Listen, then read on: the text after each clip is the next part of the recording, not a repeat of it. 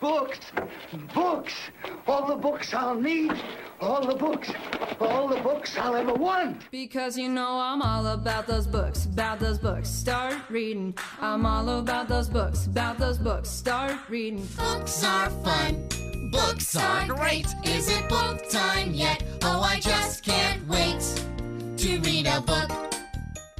And the best thing, the very best thing of all, is there's time now.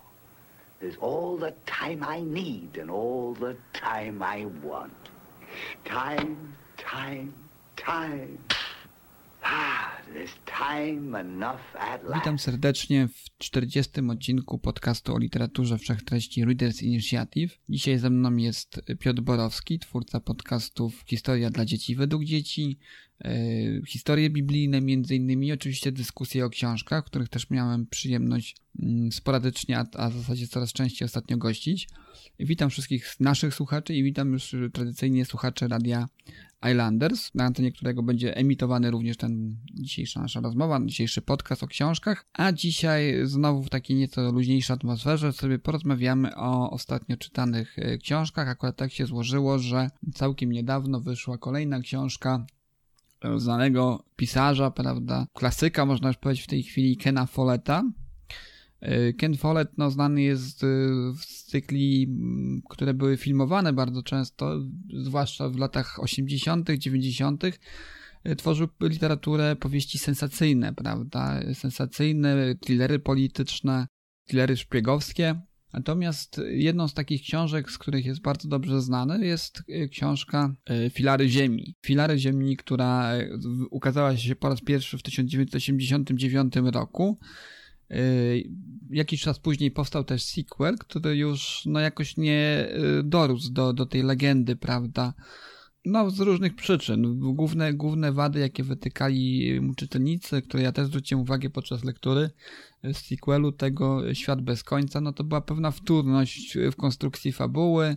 Y, postaci też bardzo przypominały te, które już były wcześniej. No i była ta książka już mniej taka interesująca, mniej, mniej, fascynująca pod kątem właśnie tego, co się tam działo, tego, tej historii, którą miał do opowiedzenia wówczas Follett. Natomiast ciekawą sytuacją było ukazanie się po 30 latach prawie książki, o której już mówiliśmy w naszym podcaście, w jednym z odcinków naszych podcastów, E, książki, e, w której po 30 latach wrócił do tego stworzonego przez siebie uniwersum, e, czyli Słup Ognia, który się dzieje już praktycznie wiek po wydarzeniach w pierwszej, pierwszej części.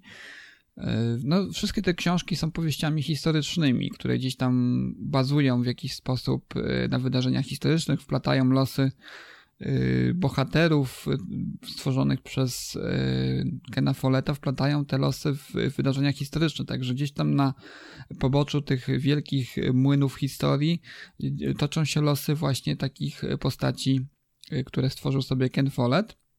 Ken Follett, co ciekawe, stworzył sobie takie fikcyjne troszeczkę miasto, które nazwał Kings Beach i ono jest tak jakby główną osią wydarzeń. W pierwszej części wszystko w zasadzie dzieje się w filarach e, ziemi, wszystko się praktycznie dzieje w Kings Beach. E, tam takim motywem głównym jest budowla, budowla katedry i wszystkie losy ludzi, które, którzy tam, postaci tej, tej, tej, tej, tej historii wiążą się ściśle z tym, z tym planem, z tym przedsięwzięciem. Natomiast pozostałe książki troszeczkę dalej się rozciągają na, na przestrzeń, jeżeli chodzi o geografię ówczesnej Europy bo to jest y, kolejno chyba 10, 11, 13 i później już y, w, chyba w Słupie Ognia, czyli tej chronologicznie najstarszej książce jest XVI wiek, tak? Y, później się już rozciągają na wydarzenia na, na, cały świat znany wówczas i jest cała Europa, prawda, okresu reformacji. I, i, I to wszystko jest takie troszeczkę dużo bardziej z rozmachem, powiedziałbym, bardziej takie epickie gdzieś te, i gdzieś czytając Słup Ognia już też troszeczkę zatraciłem ten taki klimat, tą taką e, fabułę, oś fabularną, która w taki dość e, ciekawy sposób była opowiadana w, e, w filarach ziemi. Skupia, skupiająca się właśnie na mniejszej przestrzeni, na mniejszym gronie postaci. Natomiast kiedy już wszedł Follett w tą taką przestrzeń szeroką, w słupie ognia, no trochę się to wszystko rozwodniło i no mimo tego, że to nadal był fajny, fajnie zrobiony, z rozmachem napisana książka, dla mnie troszeczkę jednak brakowało tego, tego właśnie skupienia na tych postaciach, tak, bo pojawiła się taka galeria postaci z różnych stron świata i, i było to tak luźno powiązane z Kingsbridge, bo gdzieś tam raz się wspomniało, raz Follett wspomniał o Kingsbridge, któryś tam z, z, bohaterów był jakimś tam potomkiem dalekim tych, tych, tych bohaterów y, z filarów ziemi, więc y, no jakoś, jakoś nie było, nie poczułem już tego, tego klimatu, który był w tej właśnie książce. No i niedawno, właśnie w zeszłym tygodniu, ukazała się kolejna książka. Follett kontynuuje tę swoją sagę. Tym razem jest to prequel. Prequel nosi tytuł Niech stanie się światłość i on znowu niejako wraca do, do tych rejonów takich bardziej yy, związanych z Kingsbridge. Oczywiście Kingsbridge jeszcze nie istnieje, wtedy mamy tutaj chyba X wiek. Yy, Kingsbridge nie istnieje, ale mamy taką jakby genezę powstania Kingsbridge, a właściwie opowieść o, o ludziach, którzy żyli właśnie w, tych, w, ty, w, tym, w, tym, w tej epoce, prawda? Gdzieś tam w tle y, jest też y, okres najazdów wikingów. Tutaj od razu powiem, że, że też troszeczkę tak się y, zaostrzyłem sobie e, zęby na to, że będą wikingowie, prawda, ten okres taki, który, który ja bardzo lubię, historii Anglii, natomiast bardzo szybko Follett porzuca te wszystkie wątki takie związane z tymi zaburzeniami, które miały miejsce wówczas na terenie dzisiejszej Anglii i znów tak bardzo skupia się na postaciach. Także to z jednej strony jest to fajne, z drugiej strony no, ten cały najazd wikingów, o którym się mówi w opisie tej książki, to jest y, na samym początku i później już jest takie typowe Y, życie tych postaci, tam są wśród nich, prawda, i prości ludzie, i szlachta, i, i przedstawiciele y, kleru ówczesnego, biskupi, którzy też mieli no, ogromny wpływ, jeżeli chodzi o taką kwestię związaną y, z życiem szlachty wtedy, prawda, bo to też spora część ziem należała do nich, prawda, z nadania króla i tak dalej. No i też y, jestem już w połowie tej książki. Nadal nie czuję tego, co było w filarach. Y,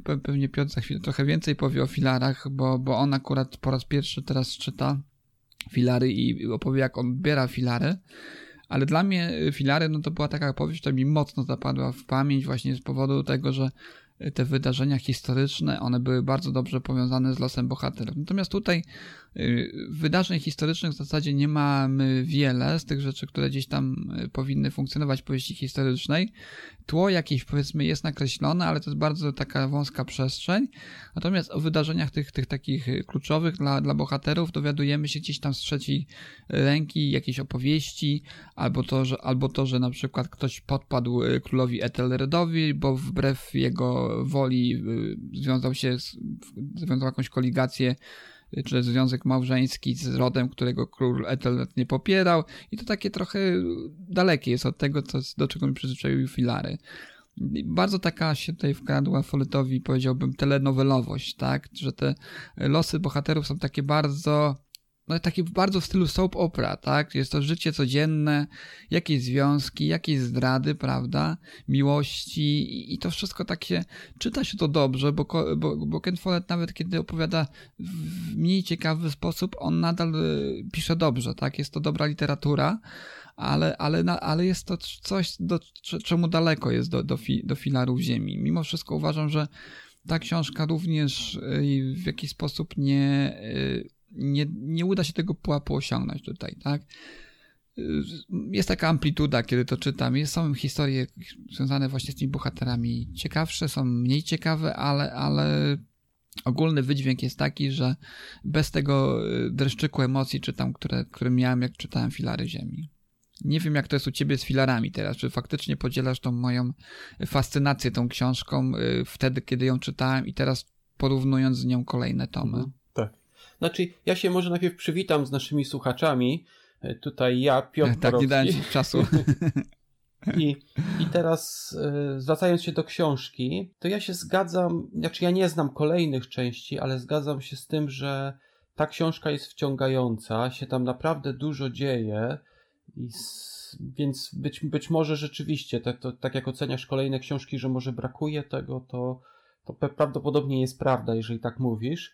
Y, co mnie tutaj uderza, to w tych filarach ziemi ta główna postać, czyli ten tom budowniczy, mi bardzo przypominał Mateusza z chłopów Raymonta, bo Mateusz to był taki człowiek, który nie potrafił zagrzać miejsca. On tam wprawdzie przebywa w tej wsi, ale on co chwila myśli o tym, żeby znowu ruszyć świat i pomieszkać trochę w jednej wiosce, coś tam pobudować, pomieszkać w drugiej, pobudować. Też bardzo zdolny człowiek i tak samo tutaj Tom jest. On tutaj E, przynajmniej w tej części powieści, której ja jestem, z tego co rozumiem, on później osiądzie w tej miejscowości, do, o której ty mówisz, Kingsbridge, ale póki co to jest taka postać, która chodzi sobie od miasta do miasta, trochę tu pobuduje, trochę tam pobuduje zamek, tu pobuduje katedrę i także to mi przypominało trochę Mateusza. To, to są te, te rzeczy dobre, które w książce w, fajne były, to znaczy dużo się naprawdę dzieje. Niby mamy postać takiego murarza ze średniowiecza, ale już na samym początku ratuje swoją córkę, później e, jest kwestia walki z, z pewnymi wygnańcami. Nie będę może mówił tutaj naszym słuchaczom szczegółów, ale naprawdę się bardzo dużo dzieje, mimo że wydawałoby się historia murarza, ale ja mam problem z postaciami, które buduje Ken Follett. I to samo miałem w Upadku Gigantów.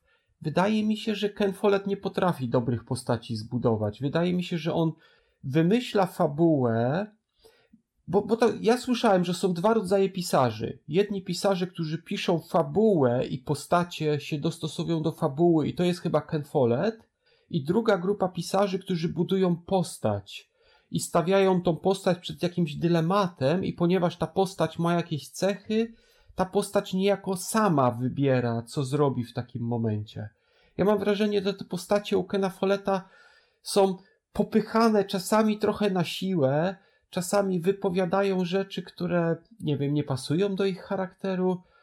I, i na, żeby taki przykład podać, jest ta postać Ellen, kiedy spotykamy tą Ellen pierwszy raz, to on to jest kobieta, która żyje sama w lesie ze swoim synem i, i z jej opowieści wynika, że tam jest zadowolona, że ona nie potrzebuje żadnych królów, że ona wszystko ma, wszystko jest dobrze, jest wspaniale, się żyje, a potem z kolei mamy kolejną wypowiedź, kiedy ona zaczyna narzekać, że w tym lesie jest wszystko źle, wszystko jej nie pasuje i nie wiem, takie miałem zdziwienie. Inna rzecz to na przykład mamy scenę, gdzie główny bohater y, dowiadujemy się, że nie ma pieniędzy, prawie umiera z głodu, a myśli o tym, że powinien ruszyć do miasta, żeby wynająć tam położną, która pomoże jego żonie rodzić. No i nasuwa się pytanie, jak on nie ma zapłacić za jedzenie, jak on zapłaci za tą położną. I no to, to były takie momenty, kiedy mnie troszeczkę wybijało to z y, tego, co się dzieje, ale żeby znowu wrócić do tych pozytywnych rzeczy, bardzo fajnie jest opisana tamta epoka. Na przykład zwróciłem uwagę na opis zapachów w mieście i innych rzeczy, bo czasem w filmach, które pokazują średniowiecze, to to średniowiecze jest takie czyste, takie piękne, ładne, a tutaj tak pokazano je takie, no prawdziwe na przykład fakt, że e, taki mm, budowlaniec w tamtych czasach mógł po prostu zostać zabity przez szlachcica i w zasadzie no nikt by palcem nie podniósł, e, palca nie podniósł, żeby mu pomóc, nie? Mhm.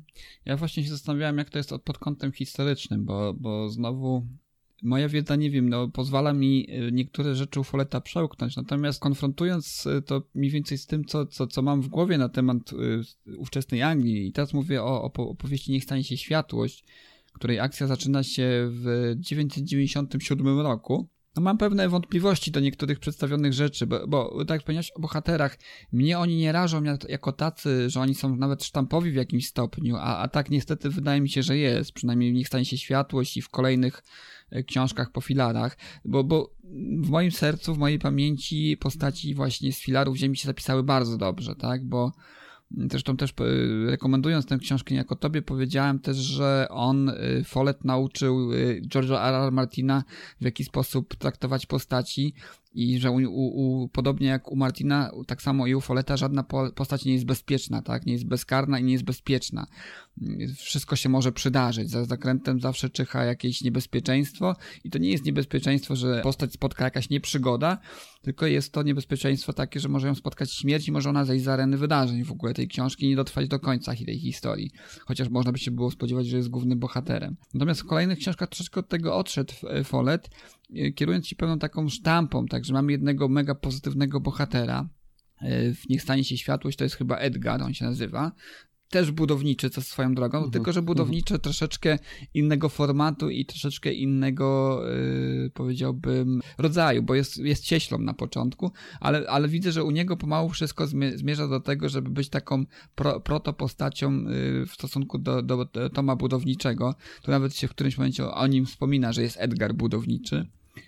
Każdym razie jest cieślą, jest ubogim cieślą. E, jego wioska, czy miejscowość, Komp, została najechana przez wikingów, e, została złupiona przez wikingów, jego ukochana została zabita przez wikingów. On e, no, przeżywa to strasznie, ponieważ była to jego pierwsza miłość, ale ten związek od samego początku nie był zbyt dobry, ponieważ była to mężatka, z którą on pragnął uciec. I akurat tej nocy, kiedy pragnął uciec, kiedy, kiedy wyprowadzał swoją łódź, którą sam zbudował, okazało się, że najechali na tę wioskę y, wikingowie. On, on akurat czekał na brzegu, y, na tą swoją kochaną, ona mieli wspólnie uciec od tego męża, gdzieś udać się gdzieś daleko, 50 mil to swoją drogą, to było dostatecznie daleko wtedy, kiedy się chciało uciec od męża i rozpocząć mhm. nowe życie. Chcieli uciec dalej i, i niestety wtedy wikingowie najechali. On porzuca ten, ten, tę myśl, pędzi ratować swoją ukochaną, a przy okazji też ostrzega całą wioskę, dzięki czemu mnichom udaje się ukryć e, cenne precjoza, prawda, bo on akurat do klasztoru pędzi, żeby w dzwon uderzyli. No niestety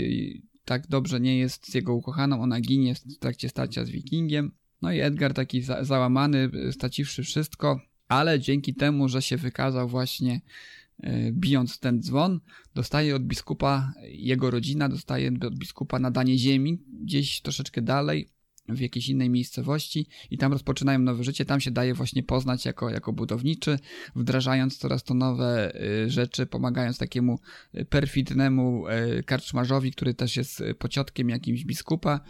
Ten karczmarz jest strasznie chytry, strasznie chciwy, okrutnie traktuje swoje, swoją żonę, ma taką niewolnicę swoją drogą walijską, też jest ten okres, kiedy, kiedy jeszcze było niewolnictwo w Anglii. Jest walijka, którą udostępnia w tej karczmie, ten karczmarz udostępnia do seksualnych, prawda, uciech jakimś tam powiedzmy gościom swojej karczmy. No i takie, ta postać tego Edgara jest taka bardzo, bardzo y, mega pozytywna. On jest wręcz transparentnie pozytywny. U niego nie ma żadnej złej cechy. Co mnie trochę razi, bo, bo tak jak wspomniałeś wcześniej, do tego typu post- wolimy złożone charaktery bardziej, prawda, niż, niż mhm. takie proste. A niestety tak, tak, tak, ta książka zawiera w sobie same proste postaci prawie, ale z wyjątkiem jednym, akurat w przypadku yy, Niech stanie się światło, zwróciłem na to uwagę, że dużo lepiej yy, Kenowi Folletowi wychodzi budowa postaci negatywnych i pobocznych ten y, właściciel tej karczmy, no straszny typ, okropny, ale jest tak świetnie napisany, dialogi ma tak fajne, jest tak, on jest taki typowy chytrus, wiesz, on po mhm, prostu mhm. Y, na wszystkim oszczędza, zawsze kombinuje, żeby tu jak najtaniej kogo wykorzystać, y, prawda? Kiedy na przykład Edgar mu buduje nowy prom do przewożenia, bo ma też akurat takie dobre położenie, tak karczma, że akurat jest na, na blisko brodu, blisko prądu jakiegoś, który, który umożliwia prze, przewoże, przewożenie e, rzeczy i ludzi przez y, tą, tę rzekę, to, to akurat też wykorzystuje Edgara, jak najmniej mu tam płaci za to. y, i tak dalej, i tak dalej. I te postaci drugoplanowe naprawdę są fajnie napisane. Są biskup, biskup strasznie chytry, jest taki jeden, który też tutaj drugą, drugą z głównych postaci, to jest Ragna, ona jest chyba z Normandii, zdaje się, tak, jest Ragna z Normandii, która wchodzi właśnie w związek małżeński z Anglikiem, prawda? To jest też intratny związek małżeński, ponieważ no, dzięki temu ten y, Anglik zdobywa też prestiż i majątek, też w postaci 20, 20 srebrnych funtów, to jest posag. Na, na, czym oczywiście od razu rękę kładzie biskup, który jest jego, jego bratem, prawda? Więc jest takie wszystko powiązane, fajnie to brzmi, kiedy się o tym mówi. Jest tutaj dużo takich relacji i, i też y, wypływających z tego pewnego rodzaju sprzecznych interesów, które właśnie y, tych bohaterów ze sobą wiążą, ale ogólnie jest taka telenowelowość, tak? Tutaj nie ma jakiejś takiej głównej osi fabuły, jak to było w przypadku na przykład Filaru Ziemi, że ta, tą, tą, tą, tym takim punktem wyjścia była ta budowla katedry, tak? To było to marzenie, które chcieli Mhm. spełnić y, ci pozytywni bohaterowie i którym zawsze y, pod górkę było, zawsze im coś to utrudniało. Tu nie ma, tu po prostu dzieją się rzeczy dzień po dniu, tak jakby. Nawet rozdziały są podzielone na miesiące, czyli kolejny miesiąc jest marzec 997, y, potem kolejny rok, kolejny rok. Nie ma czegoś takiego, że, że książka dąży do jakiejś kulminacji, po prostu rzeczy się dzieją, prawda? Jest, są Mhm. jakieś spiski, małe zwroty akcji, ale nie ma nic takiego, co by mi powie, mówi, co by mi podpowiadało, że od w tym momencie osiągamy punkt szczytowy tej, tej fabuły, tej historii, albo dążymy do czegoś. Nie, po prostu się rzeczy dzieją i to jest taka historia właśnie, która przyciąga y, czytelnika, która sprawia, że się do niej wraca przez jej telenowelowość po prostu, bo chcesz zobaczyć, co będzie w kolejnym odcinku u tych bohaterów, tak? Chociaż nie jest ani to do, do jakiś mm, skrzętnie przemyślana historia czy cokolwiek, ale po prostu takie życie obserwowane, prawda, z, przez tą lunetę z człowieka XXI-wiecznego, życie średniowieczne. Chociaż ja mam wrażenie, nie wiem, czy kiedykolwiek dotrzesz akurat do tego tomu, czy sięgniesz po niego, ale ja mam wrażenie, że jeżeli filary jakoś nie radziły mnie tak powierzchownie znającego historię Anglii, to akurat tutaj dostrzegam taką dużą liczbę jakby anachronizmów, czy to w warstwie dialogowej chociażby, czy też w nazewnictwie, prawda, no bo nie wiem, czy się ze mną zgodzisz i, czy potwierdzisz to, co myślę, ale wtedy o Anglii jako takiej nie można było mówić, to jest rok prawie, że tysięczny, nie było sformalizowanego chyba państwa Anglia wówczas jeszcze, prawda? Mm, Nie, nie, nie, nie. E, Ten rok, ja nie, nie, nie czytałem tej książki, o której ty mówisz, ale ciekawe jest, że rok 997 to jest prawdopodobny rok urodzenia Kanuta Wielkiego, to jest wnuk Mieszka I i później król Anglii, bo on zdobył Anglię w 1015 roku. Mhm. To był jeden z królów, ale tych, tych wikińskich. Historię Anglii oni zaczynają, wiesz, z reguły od podboju e, Normanów w, w 1066 roku. Anglicy liczą od Mm. tej historii, bo ta wcześniejsza historia to jest tam okres tych, tych siedmiu królestw, które się tam łączyły razem, Mhm. ale najczęściej to wikingowie tam podbijali, nie? Więc możliwe, że tutaj akurat y, Follett stosuje uproszczenia w nazewnictwie, prawda? Bo mówi się o wikingach, o, o właśnie Nor- Normanach, Walijczykach. Y, Są akurat w tym momencie Anglicy z, z w, na ścieżce wojennej, bo, bo tak jak wspomniałem wcześniej, są, są bra, bra, brani niewolnicy, prawda, wykorzystywani. Y, Dużo się też o, tej, o tym w tej książce mówi właśnie. Być może y, no to jest książka historyczna, bo, bo ja, ja sobie tak dzielę książki historyczne, powieści historyczne na dwie. Takie powieści historyczne, w których się naprawdę coś dzieje, czyli mamy bitwy, prawda, y, bohaterów, tak jak na przykład jest to u, u Cornwella, prawda, że, że tam jest y, cały czas akcja goni akcję, prawda. Mhm. Są te wydarzenia historyczne, jest to tło historyczne, ale cały czas coś się dzieje i, i, ta, i to jest druga książka. To jest ta książka, przynajmniej niech stanie się światło, ona opowiada tę historię tych ludzi, tej społeczności, co się dzieje z tą społecznością, kiedy y, rycerze, znaczy, rycerze ruszą na wojnę, wojownicy ruszą na wojnę. Czyli my nie widzimy tych wojen, tylko o nich słyszymy, o tych bitwach wielkich, które, których, które niektórzy, niektórzy pisarze opisują, prawda, barwnie. A u Foleta jest tak, że słyszymy o wojnie, tak, rycerze wyjeżdżają, drużyna rusza księcia, żeby stoczyć jakiś, jakąś potyczkę, a my zostajemy z y, kobietami, prawda, w tej wsi i obserwujemy, co robi w tym czasie na przykład jego małżonka Ragna, prawda? Więc to, to, jest, to, jest, ten, to jest ten rodzaj powieści historycznej. On, on jest taka bardziej powieść, bym powiedział, obyczajowa niż, niż taka stricte powieść przygodowa, historyczna, nie? Mhm. Cie- Ciekawe, że wspominasz właśnie y, Bernarda Cornwella. Mi się wydaje, że on chyba jednak troszeczkę lepsze pieś, y, książki historyczne pisze niż Ken Follett. Ja porównując na przykład Pieśń Łuków Agincourt y, Bernarda Cornwella, to była książka, której chyba jeszcze lepiej uchwycił, wydaje mi się, sposób myślenia tamtych ludzi. Na przykład taki szczegół jest. W pieśni łuków tam jest opis, e, kiedy oni zapisują pewne wydarzenia i w tamtych czasach zapisywać coś zaczynało, znaczyło pisać to po łacinie. I podobna scena jest w tej książce, którą teraz w filarach ziemi, ale tam, nie wiem, oni piszą po angielsku, co wydaje się takim trochę anachronizmem.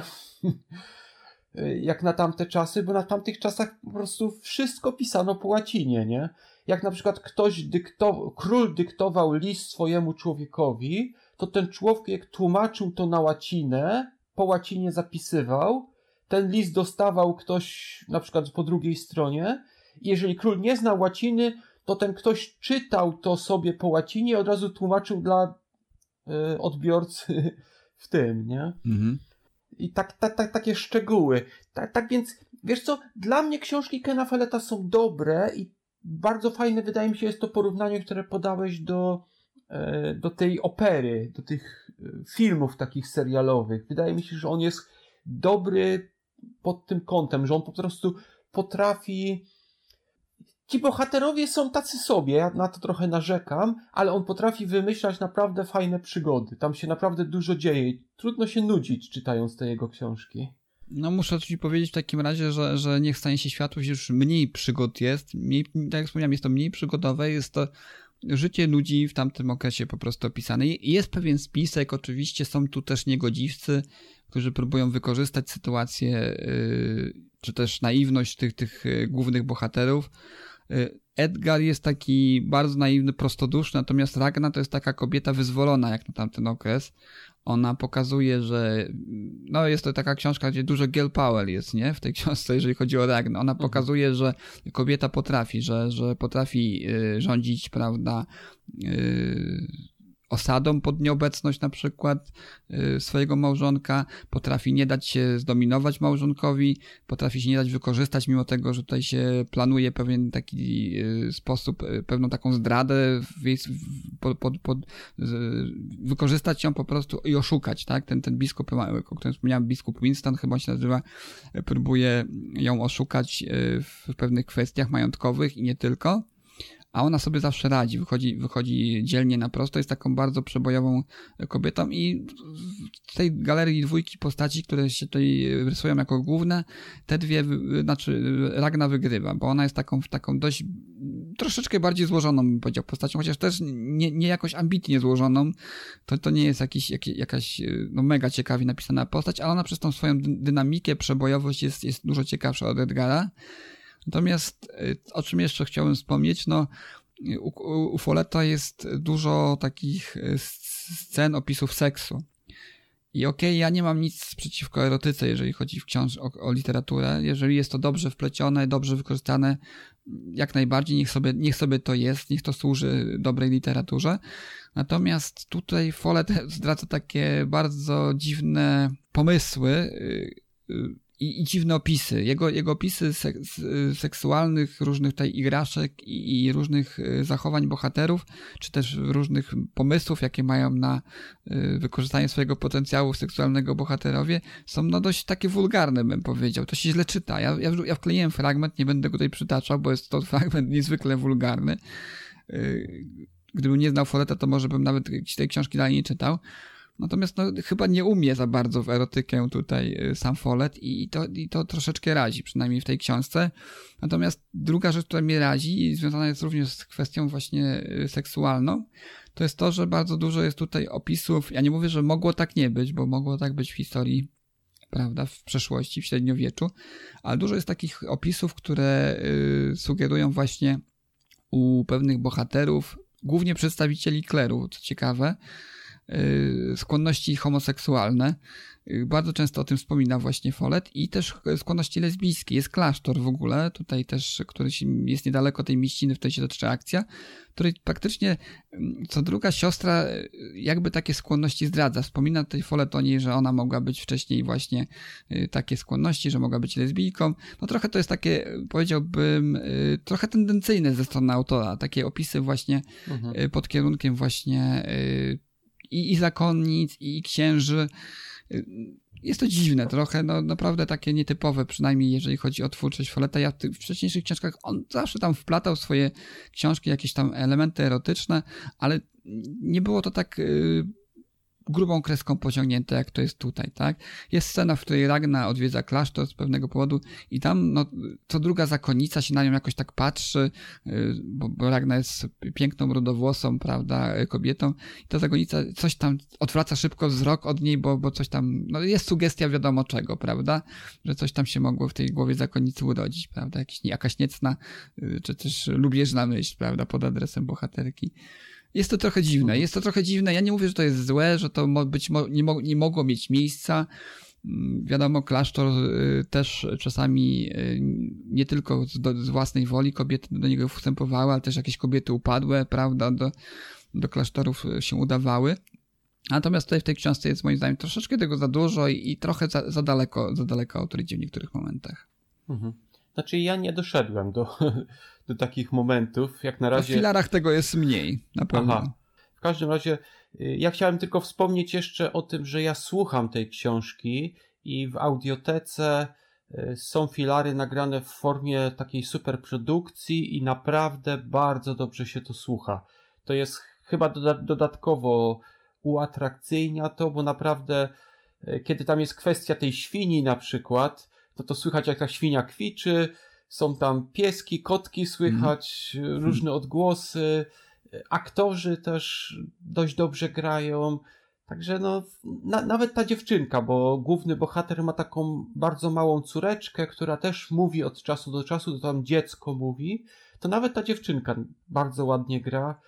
Tak więc polecam. Wadą jest to, to co ty, ty mi, na co ty mi mm. zwróciłeś uwagę, że kupując filary ziemi, to są trzy części, czyli trzeba wydać trzy kredyty tak. na to, ale wydaje mi się, że warto jest. Naprawdę książka chyba warta jest posłuchania, szczególnie w, tej wersji słuchowiska. No, y, niech stanie się światłość też wyszło w wersji audio. Chyba tylko dwa tomy wyszły y, z tego cyklu o Kingsbridge. Wyszły właśnie filary ziemi w formie takiego podzielonego na trzy oddzielne, w cudzysłowie, woluminy, prawda? Za który każdy trzeba zapłacić osobno, cenę, cenę jakby jednej książki i, i filary i Niech stanie się światłość wyszło czytane przez y, Gosztyłę, więc też jest całkiem nieźle, bo Gosztyła jest tak wszechstronnym lektorem, że on nawet, y, kiedy czyta sam całą y, książkę, to, to też potrafi te głosy ładnie tam y, różnicować. Tutaj też to, o czym wspomniałem, o, ty, o, tych, o tych postaciach drugoplanowych, on bardzo fajnie gra tych wszystkich właśnie takich, powiem w cudzysłowie, gr zgredów, tych takich marudów, yy, tego karczmarza strasznie ciągle mar marudzącego, a nie dam wam pieniędzy, bo tego, nie? Bo I on tak fajnie właśnie go sztyła manipuluje głosem. Także, także też polecam audiobooka. No, koszt superprodukcji takiej na pewno jest ogromny, zaangażowania wielu, wielu znanych aktorów również, więc tutaj w jakimś stopniu to usprawiedliwia, że filary podzieli na, na trzy części. Y, chociaż z drugiej strony też, no, na Rentur na przykład, czy też Lux Perpetua, wiesz, ten cykl yy, mhm. Sapkowskiego też wyszedł w formie superprodukcji i to jakoś potrafili w jednym zmieścić, powiedzmy, w jeden, w jeden wolumin w jednej cenie wydać jako jedną całość, więc no, no i wiadomo, można być troszeczkę złym na to, że tak e, sobie tutaj wymagają więcej, ale z drugiej strony jednak warto, bo nie, nie są to pieniądze źle wydane, nie? Dokładnie. Więc tak, polecamy. Ja polecam oczywiście filary zawsze tym, którzy jeszcze nie czytali. E, wiem, że też wszedł serial e, kiedyś robiony chyba przez stację Stars. Ja, ja tego serialu nie widziałem, także nie mogę go polecić, ale, ale filary zawsze polecam. Pozostałe tomy, no tylko tym wytrwałym, bo, bo tak powiedziałem, no żaden nie, nie, nie dotrzymał tej, tego poziomu, jaki miał, miał pierwszy tom.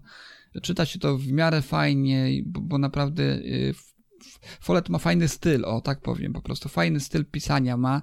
Nawet kiedy mówię, nie, narracja za tym nie nadąża y, jakościowo, czy też bohaterowie nie są tacy dobrze, to, to jednak mówię, ta, ta serialo, serialowatość tego w jakiś sposób y, pozwala, zachęca do tego, żeby czytać dalej, żeby sięgnąć po kolejną książkę, więc, więc tutaj polecamy. W tej chwili cztery, cztery tomy wyszły y, tego cyklu, więc sporo czytania. Każdy tom to solidna cegła, około 800 stron, więc jeżeli nie macie co robić w długie jesienne wieczory, a chcecie fajne książki przeczytać, no zwłaszcza filary ziemi, to, to, to jak najbardziej polecam. A ty Piotrze skończyłeś w końcu też y, ostatniego policjanta, ostatni tom.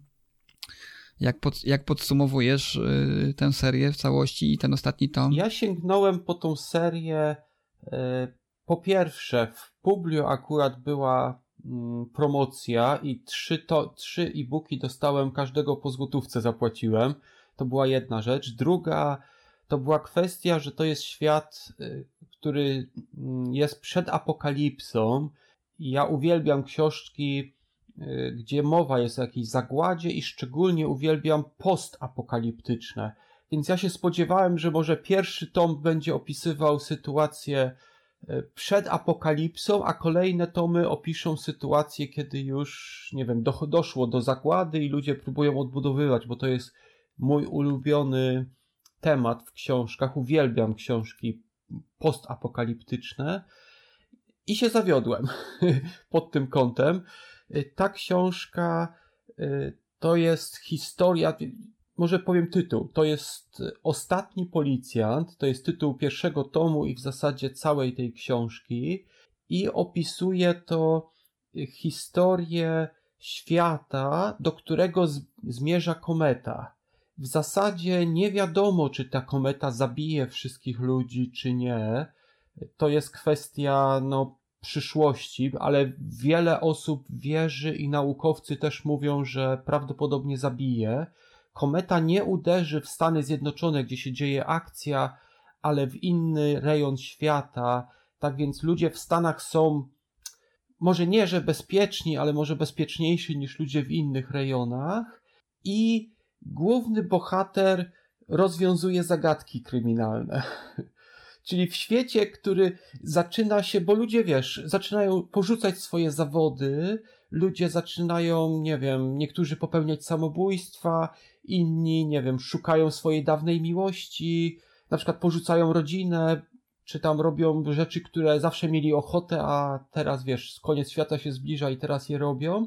I główny bohater z takiego krawężnika, czyli takiego zwykłego policjanta, staje się nagle detektywem bo wielu detektywów albo przez samobójstwo, albo po prostu przez rezygnację zniknęło z pracy i główny bohater zostaje i rozwiązuje zagadki kryminalne. W zasadzie każda powieść, każda, każdy z tych trzech tomów zbliżamy się do tej katastrofy i bohater za każdym razem rozwiązuje jakąś zagadkę.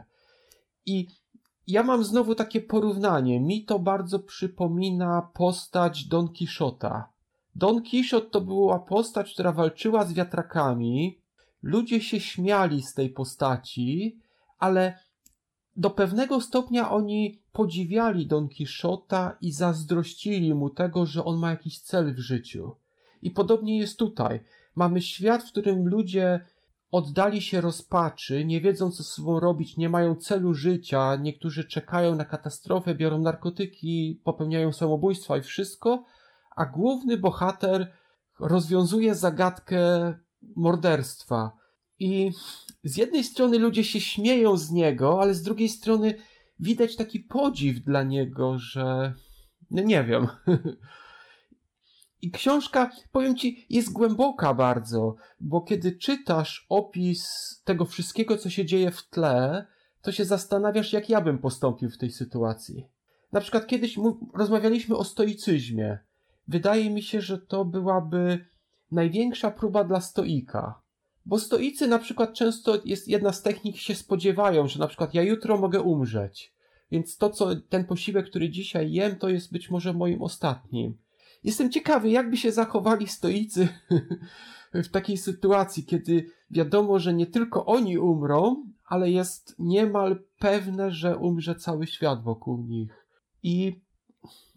E, no, mówię, książka jest ciekawa, bo z jednej strony e, są ją rozwiązywane te zagadki kryminalne, czyli czytasz każdy tom zastanawiając się, e, kto zabił, kto jest tym głównym, tą złą osobą. To jest pierwsza rzecz. Druga, masz całe tło, to przed apokalipsą postawy różnych ludzi. I trzecia rzecz, E, no nie wiem, ja mam takie przemyślenia filozoficzne. Ja lubię takie książki, które mnie skłaniają do tego. I pierwsze przemyślenie to jest takie, zastanawiam się, co ja bym zrobił. Drugie przemyślenie to jest takie, główny bohater, kiedy dowiaduje się o pewnych szczegółach dotyczących na przykład morderstwa, on buduje sobie w głowie historię.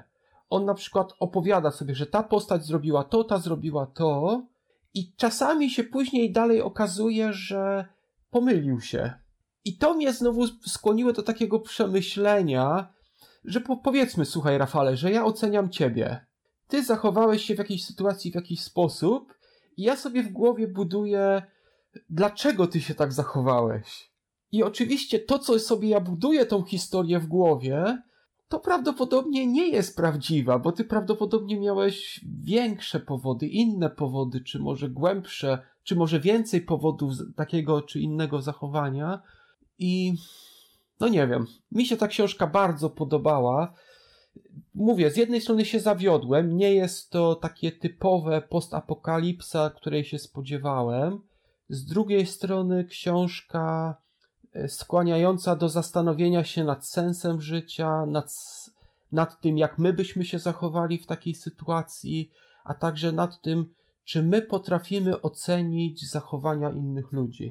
Także polecam. No ja, ja, ja lubię takie nietypowe, nietypowe kryminały. Na pewno już od, od, od, od, czasu, kiedy pierwszy raz wspomniałeś o tej książce, o tej trylogii w zasadzie, ja ją mam. Te, też chyba na tą samą promocję się kiedyś załapałem, dodałem do swojej biblioteczki i mam te wszystkie trzy tomy. Yy, I no, pewnie kiedyś sięgnę po to, bo, bo tak jak wspomniałem, no, lubię takie yy, kryminały, które są w nietypowej scenerii się dzieją. Na przykład, nie wiem, czy jest tobie znany taki e, cykl Roberta Saylora, Roma Subroza, e, Rzym podróżą. To jest właśnie e, cykl powieści kryminalnych w zasadzie, a jednocześnie historycznych, dziejące się w A pamiętam, opowiadałeś Rzymie, kiedyś. Mhm. Gdzie jeden właśnie, z, tak, tak, jeden z obywateli jest, jest, jest no takich zamożniejszych obywateli jest Y, nazywa się, y, ma przydomek Gordianus Poszukiwacz i jest detektywem. I, i to jest to jest jedna z takich cyk, cykli, które też, można by powiedzieć, uczą, ucząc bawion, bo, bo też pojawiają się tam postaci i, i też los Gordianusa i, i, i, zagadek, które rozwiązuje, styka go z postaciami historycznymi, takimi jak chociażby Juliusz Cezar czy Cyceron. Więc jest to, jest to takie fajne, w nietypowej scenerii seria pości kryminalnych. To jest podobne do tego filmu Age of Treason, taki film był kiedyś właśnie o takim detektywie w czasach cesarza Wespazjana w Rzymie. To taka komedia była trochę. Nie, nie, to jest, nie. to jest całkiem na serio. Tutaj też sam Sailor się bawi fajnie y, konwencją.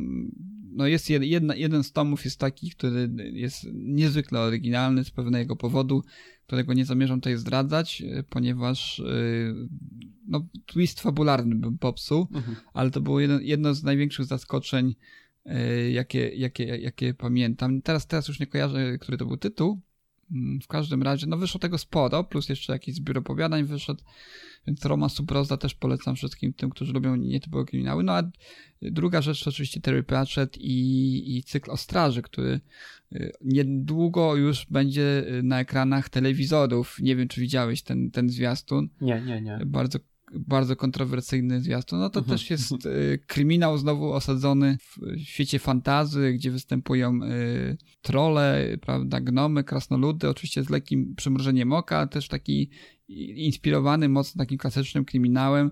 Y, główny, główny bohater, y, sierżant Wimes na początku jest, jest takim przeniesieniem mhm. Humphreya Bogarta, takiego detektywa noir, rzeczywistości mhm. świata dysku, tak? Wiecznie, wiecznie na bruku, wiecznie pobity tak. przez kogoś, prawda, y, pijany, y, na kacu wiecznie, tak, taka, taka to postać. To będzie jest. ta książka Straż, Straż? Guards, Guards? Tak, y, za, zaczyna się od, od Guards, Guards, później są, zdaje się, zbrojni.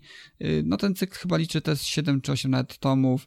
Początkowo mi się najbardziej podobały. Straż to jest pierwszy, który, który opowiada właśnie o, o uformowaniu się niejako tej jednostki specjalnej. Taka, wiadomo, mhm. że jest, jest, to, jest to świat dysku, świat fantazy i nie istnieje tam taka policja typowa, ale ona jest tam w jakiś sposób e, inspirowana też Scotland Yardem, prawda? Mhm. Więc też takie, takie, takie, takie bardzo angielskie to jest jednocześnie, a też nawiązujące do, do kryminałów. Jeżeli chodzi o ten serial Boys, powiem ci, jest to z jednej strony takie bardzo komiksowe, ale z drugiej strony bardzo mi się postacie podobają. One są z jednej strony, kiedy poznajesz te postacie, one są takie bardzo, no komiksowe są, ale im dłużej trwa ten serial, okazuje się, że te postacie mają głębie i dowiadujesz się o ich przeszłości.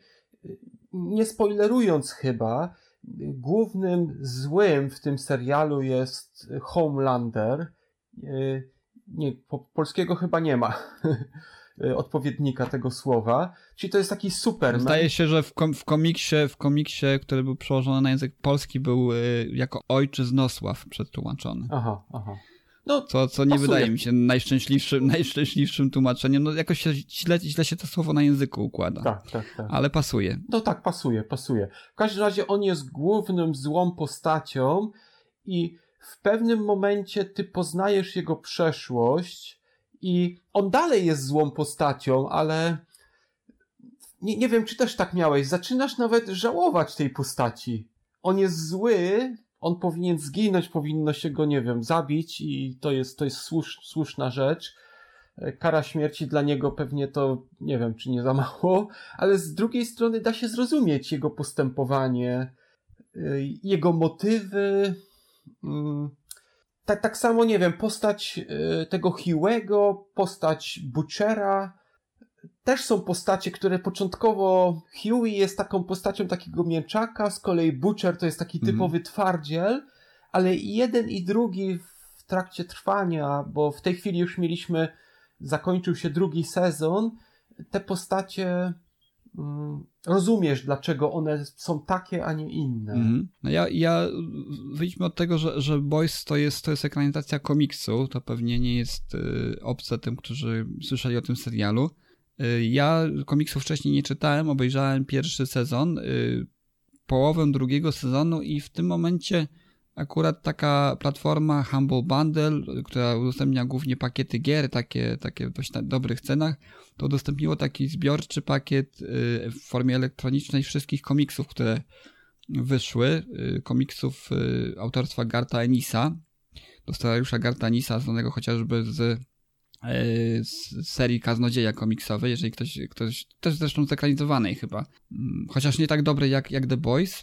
E, I ten komiks to jest taka rewizja tego, tego etosu superbohaterów amerykańskich. Zresztą e, tu postaci tych, tej siódemki, tej, tej głównej siódemki, czyli najsłynniejszych superbohaterów świata w tym, w tym uniwersum, to są w jakiś sposób inspirowane przez postaci z komiksów, no głównie DC.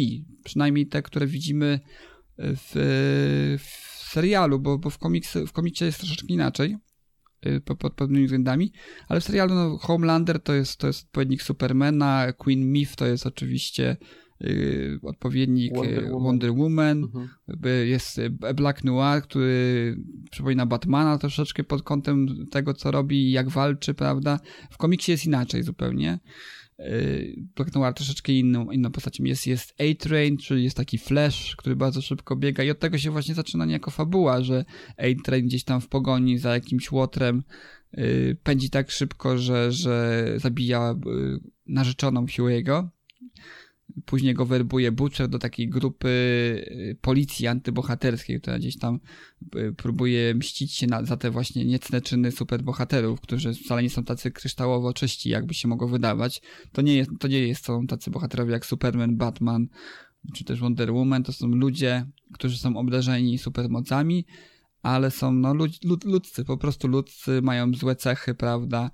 Też są w, yy, manipulowani troszeczkę, a z drugiej strony też czerpią ogromne zyski z e, merchandingu swoi, swoich, swoich postaci, czyli grają w filmach, e, sprzedają zabawki, prawda, ogromne, ogromne pieniądze. No są po prostu celebrytami takimi, prawda, przekładając to na język nasz tutaj, e, świata rzeczywistego. Są celebrytami i, i strasznie rozpieszczeni są, no, ale też mają swoje wady i zalety. No ja kupiłem właśnie tą, tą cały pakiet komiksów i żeby porównać, jak to jest w stosunku do serialu, jest zupełnie inaczej. Zaskoczyłem się bardzo, trochę pozytywnie, bo zupełnie inaczej niektóre wątki fabularne tutaj podążają. Postaci są trochę inne od tych, które znamy z serialu. I, I fajnie, no przynajmniej jest coś innego, chociaż czytając komiks, to, to od razu stwierdzam, że twórcy serialu yy, lepiej to po, po, pociągnęli tę historię. Ta, ta fabuła serialu jest dużo, dużo lepsza. Mhm. Zgadzam się. Chociaż zaznaczam, że komiks nie jest zły również, chociaż jest bardzo brutalny, jest dużo gore, jest dużo seksu, jest wulgarny ten komiks, ale, ale też, y, no, jak widać, stanowi dobre źródło inspiracji do fajnego filmu, do ukazania pewnych też y, prądów y, superbohaterskich w trochę innym świetle, prawda? Więc dlatego się może tak świetnie ogląda. Co by było, gdyby to jest taka historia właśnie, co by było, gdyby superbohaterowie istnieli w świecie naszym, na naszej kulturze, w naszej popkulturze yy, i z, całą, z całym bagażem właśnie tych, tych plusów i minusów tego, co, co za sobą to niesie, prawda? Yy, taka yy, supermoc, tak jak, jak, jak kontrolować taki, takie osoby, prawda? Jak, jak rządy państwa uzależnione mogą być właśnie od takich superbohaterów. No, no mi się, mi się komiks podoba, na pewno będę czytał dalej w związku z tym, że, że to historia, powiedziałbym, że kompletnie różna od tego, co jest w serialu. No, bohaterowie są niby ci sami, ale inaczej się wszystko toczy, tak? I pewne twisty mhm. fabularne, które mamy na przykład w serialu, w komiksach nie mają miejsca. Zupełnie co innego jest, zupełnie inny pomysł jest na niektóre postaci. Yy, chociażby Black Noir jest zupełnie inną postacią niż ta, która jest w serialu. To nie chcę spoilować, kim jest w komiksie, ale naprawdę no wszystko, wszystko wygląda, wygląda inaczej, dlatego komiks, komiks mimo wszystko y, polecam. Mhm. Tak, tak. Jest, jest, na, jest na pewno ciekawą rzeczą, z czym ja mam problem, bo ja zawsze mam z czymś problem, zawsze zauważam jakieś wady. Kiedyś na przykład, jak pamiętam, kiedy byłem młody w latach 80., w wszystkich filmach zły to był Rosjanin. Rosjanin komunista. W tej chwili główny zły to jest faszysta. I, I w tym filmie ponownie jest ten faszyzm, nazizm i to takie. Nie, nie wiem, męczy mnie to już trochę.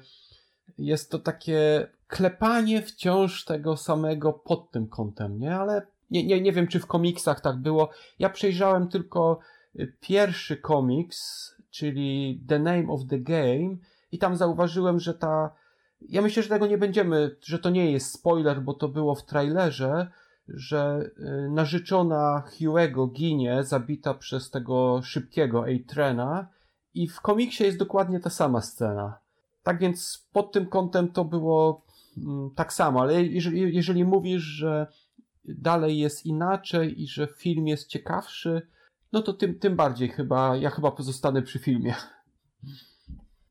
No ja tutaj powiem troszeczkę może o tym komiksie, bo punkt wyjścia jest bardzo podobny, natomiast później, kiedy już się formuje ta, ta grupa, y, która niby ma kontrolować tych superbohaterów, y, ona jest tam w jakiś sposób wspierana przez y, CIA, to dostają też taki środek, on, on się w serialu nazywa chyba V, tak? Jakiś taki, taki, taki, taki, taki, taki, taki środek, substancję, którą sobie wstrzykuje Butcher, Huey, i idą na taką, e, można powiedzieć, ustawkę, mówiąc kolokwialnie, z grupą superbohaterską inną, z taką młodocianą grupą superbohaterską, mhm. tak? I tam mają siłę e, taką, jak mają ci superbohaterowie, czyli przez chwilę, po, po wstrzyknięciu sobie tego środka, są tacy silni jak superbohaterowie. No w, w serialu tego nie ma, nie? W serialu oni są normalnie zwykłymi ludźmi, którzy tam zwykłymi ludzkimi e, dostępnymi środkami walczą z superbohaterami, prawda? Też, co już się rzuca w pierwszym wolumie komiksu, komiksu jest to, że ten świat jest pełen superbohaterów. Natomiast tutaj mamy bardzo skoncentrowany, te, te fabuła jest wokół siódemki, tak, tej głównej siódemki. Ja, o jakichś tam innych superbohaterach się mówi, ale bardzo rzadko się pojawiają na ekranie. A tutaj ten świat jest pełen superbohaterów. Już w pierwszym komiksie mamy taką grupę Teenage Kicks, no tam jest masa scen takich y, związanych z ich orgią y, seksualną. Y, Oczywiście na rysunku nie ma pokazanych szczegółów, detali, to nie jest pornografia, ale, ale no sugestywny jest, sugestywna kreska, wszystko, wszystko wiadomo, o, wiadomo o co chodzi. No i właśnie jako pierwszy cel swojej y, vendety Butcher i jego ekipa obierają te, te, tą grupę Teenage Kicks, dokonując tam zresztą niezłych spustoszeń wokół, wśród tych członków grupy po zażyciu tego, tego, tego, tego środka. Więc tu już widać tę rozbieżność fabuły. Tego, tego serialu nie uświadczymy. Mm, serial, jest bardzo, bardziej, powiedziałbym, mimo tego, że opowiada o superbohaterach, to jest trochę bardziej przyziemny, nie? Nie ma tych takich, yy, tak, takiej, powiedziałbym, jazdy bez trzymanki, tego, co, co widzimy w komiksie, mhm. prawda? No to, to, to chyba lepiej, wiesz co, to myślę, że, że mnie zniechęciłeś od komiksu. Wydaje mi się, że chyba lepiej to zrobiono w serialu.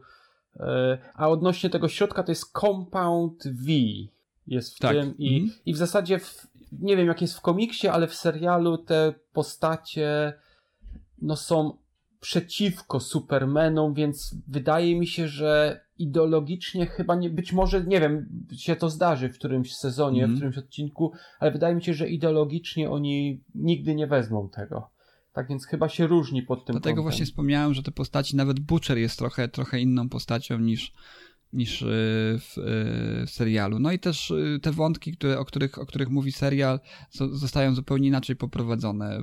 Już w pierwszym woluminie widzę, że, że to w troszeczkę innym kierunku zmierza, więc dobre z jednej strony jest to, że, że osoba, która obejrza, obejrzała serial, sięgając po komiks, nie ma tego doświadczenia wtórności, że już tę fabułę zna, tak, że jej nic nie zaskoczy, czyli jest to fajne, bo, bo fabuła może nadal zaskakiwać w komiksie, a minusem jest to, że jednak mi się wydaje, że z większą rozwagą, bardziej pomysłowo podeszli do tego y, twórcy serialu. Ja nie wiem, czy sam y, twórca komiksu miał coś wspólnego z serialem. W każdym razie wydaje mi się, że ten serial jest bardziej konkretny, jeżeli chodzi o, o to, co chce powiedzieć, tak, co chce pokazać, jak, w jaki sposób troszeczkę e, odbrązawia ten, ten, ten etos właśnie superbohatera komiksowego, nie? Mhm. Tak, tak.